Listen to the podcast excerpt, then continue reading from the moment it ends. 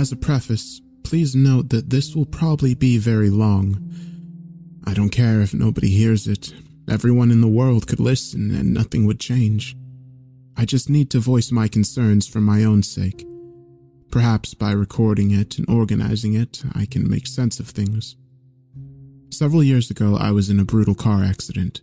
I was parked in front of a train track, waiting for the train to pass by. I was the last person not to make it across the tracks. For visualization, there was a solid stream of cars on either side. If I had tried to sneak across, I would have rear-ended the person in front of me before successfully clearing them. I could hear the train approaching, and the black and yellow bars lowered in front of me. I'm fascinated by trains, so I was delighted to be so close, finally getting a front row seat. The train was about a quarter mile from the crossing when the driver behind me accelerated and nudged me forward a few feet. The bars bent and eventually snapped, and I was knocked joltingly onto the tracks. I panicked and threw the car into reverse, trying to back out. The other car apparently had more horsepower, however, and to my horror, my car door aligned perfectly with the cattle guard rail on the front of the train. I scrambled to get out of the car, but forgot about my seatbelt. I nearly strangled myself trying to get free. By the time I unlatched it, it was too late. One fraction of a second and the loudest sound I had ever heard, then blackness and silence. I was certain that I had died. I didn't feel any pain, and certainly if I had survived, I'd be in agony. I tried to open my eyes, but nothing would happen. I tried to make a sound, to wiggle my fingers or do anything, but I couldn't. It wasn't that I was paralyzed. It was more like I didn't have a body to manipulate. I was just a mind submerged in a pool of nothing. The only sentiment I felt was that I had returned to that state after being gone for a long time, like forgetting how your parents' house smells until you visit home for the holidays. Gradually, I started to have feelings of sensation. Passing waves of warmth and wetness finally allowed me to determine where the edges of my body were. Almost as soon as I became aware of my physical self, it began to ache. It felt as if every inch of me had been pummeled with a baseball bat, the heavy wooden kind. Even opening my eyes was a spectacular ordeal. I was in a hospital, so I had survived after all. People moved around me, faces that never fully came into focus hovered above my own, and sounds that vaguely resembled speech seemed to reach me through water. It wasn't long before I felt weak again and closed my eyes. This fading in and out of consciousness lasted for what felt like a very long time, maybe months, though the doctors told me it was only a matter of days. After that, I worked on speaking and swallowing food, which seemed silly, but it was actually a challenge at the time. Finally, as more and more casts were removed, I was allowed to sit up and turn my head, for which I was incredibly grateful. According to my family and then-girlfriend Sarah, all of whom were overjoyed at being able to speak with me, I was asleep for several days on end after the crash. I remember Sarah specifically saying that she missed being able to stare at those beautiful eyes. Time passed at an excruciatingly slow pace until physical therapy finally escalated to the point where I could be pushed around in a wheelchair. The doctors were surprisingly hopeful that I'd be able to walk again, but it was what they called cautious optimism. Nobody wanted to tell me I could be independent again and then have to admit they were wrong later. Obviously, I was very hopeful myself, though even transferring from chair to bed was a painful challenge. It was around this time that I noticed I never dreamed anymore. When I slept, I only felt the same nothingness that I felt immediately after the crash. All the days blended together for a while after that. The next memory I can actually separate from the rest is the first time I tried walking on my own. There were staff members holding onto my arms and waist just in case I fell, and with their help, I made it all the way across the room on my first try. The doctor said they had never seen such a rapid recovery. I was giddy. Obviously, I wasn't out of the woods yet, but soon I was allowed to live at home again with frequent physical therapy sessions, and some weeks after that, I returned to work. Life was almost normal for a while, except for a very slight limp in my left leg, the side that the train hit me on. I was feeling pretty normal. It was only after about a month of living in my house that weird things started to happen. The first thing I noticed was that I felt an occasional stinging on my right forearm, like a thin needle was puncturing my skin. It was a tiny prick, maybe twice a day at most. I figured it was just nerve trauma or something and blocked it from my mind. Feigning ignorance was harder to do when I started hearing things, though. While I was reading in bed one night, I thought I heard Sarah crying. I strained my ears to make sure, and I definitely heard her sobs, but very distantly, like I was submerged in a pool.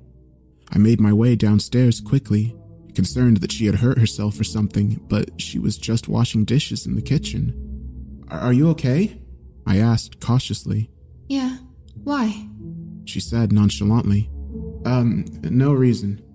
I dismissed these oddities as best I could.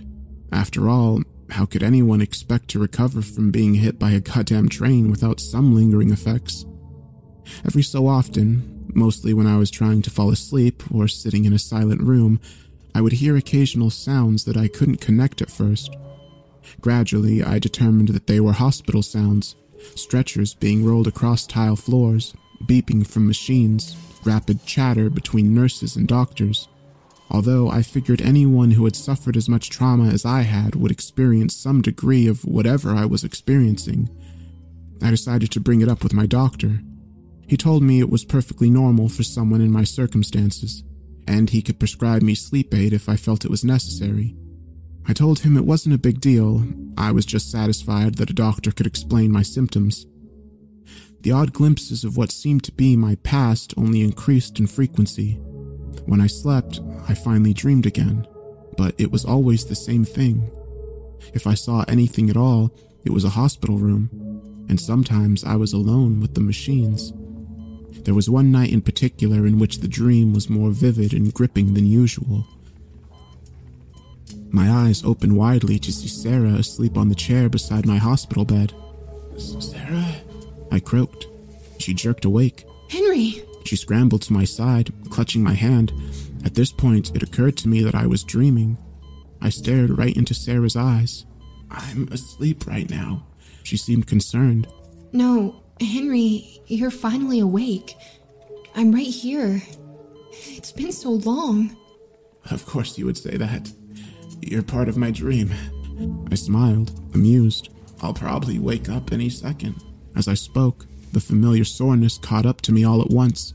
It practically knocked the wind out of my lungs. "Henry, no." Her distress was now evident. I, I don't know what you're talking about. Stay with me, Henry. Stay awake. Look at me." I shook my head defiantly and closed my eyes. When I opened them, I was back in my own bed. It was about three in the morning. I sat awake, pondering what I had just seen. I thought I heard Sarah crying again, even though I could see her sleeping beside me. When Sarah finally woke up, she rolled over and laid an arm across my chest. "Good morning, big guy." She smiled groggily. "If I was asleep right now, would you tell me?" I asked. "What?" She chuckled. "That's kind of heavy stuff to drop on a sleepy person." "Just bear with me. If I was asleep right now, dreaming, you know, would you tell me?" "Well, I feel pretty real," she noted, patting the different parts of her body. "Do you think I'm not real?" "Of course not," I said. We got ready for our day. I couldn't stop thinking about my dream, though. I noticed that when I tried really hard to space out at work and listen closely enough, I could hear the hospital sounds more clearly. I was naturally concerned about this. That night, I went to bed early, and just as I thought, I was transported immediately to the hospital bed. I felt the thin sheets beneath my fingers. I opened my eyes, and Sarah was reading a book in the same chair as before. I looked at her for a long time, trying to discern if she was real. She certainly seemed real enough. She turned pages with the same flourish that she always had, and chewed on one of the temples of her reading glasses. Eventually, she looked up and met my eyes. "You're awake again!" she gasped. "Victoria! Paul! He's awake!" My parents entered the room moments later, looking excited. I talked with them all for a long time. Of course, my parents, too, denied the fact that I was asleep, but that topic passed quickly. Instead, we discussed my condition. I had been in a coma for almost three months with little response. They had been slowly losing hope for my recovery until my brain showed signs of activity. Since that time, they had been visiting me frequently, hoping that I would wake up. It seemed a pretty convincing story. After many hours of talking, I had to stop. I was legitimately sleepy. Of course, they all understood, and I fell back asleep. Only this time, I didn't wake up in my own bed.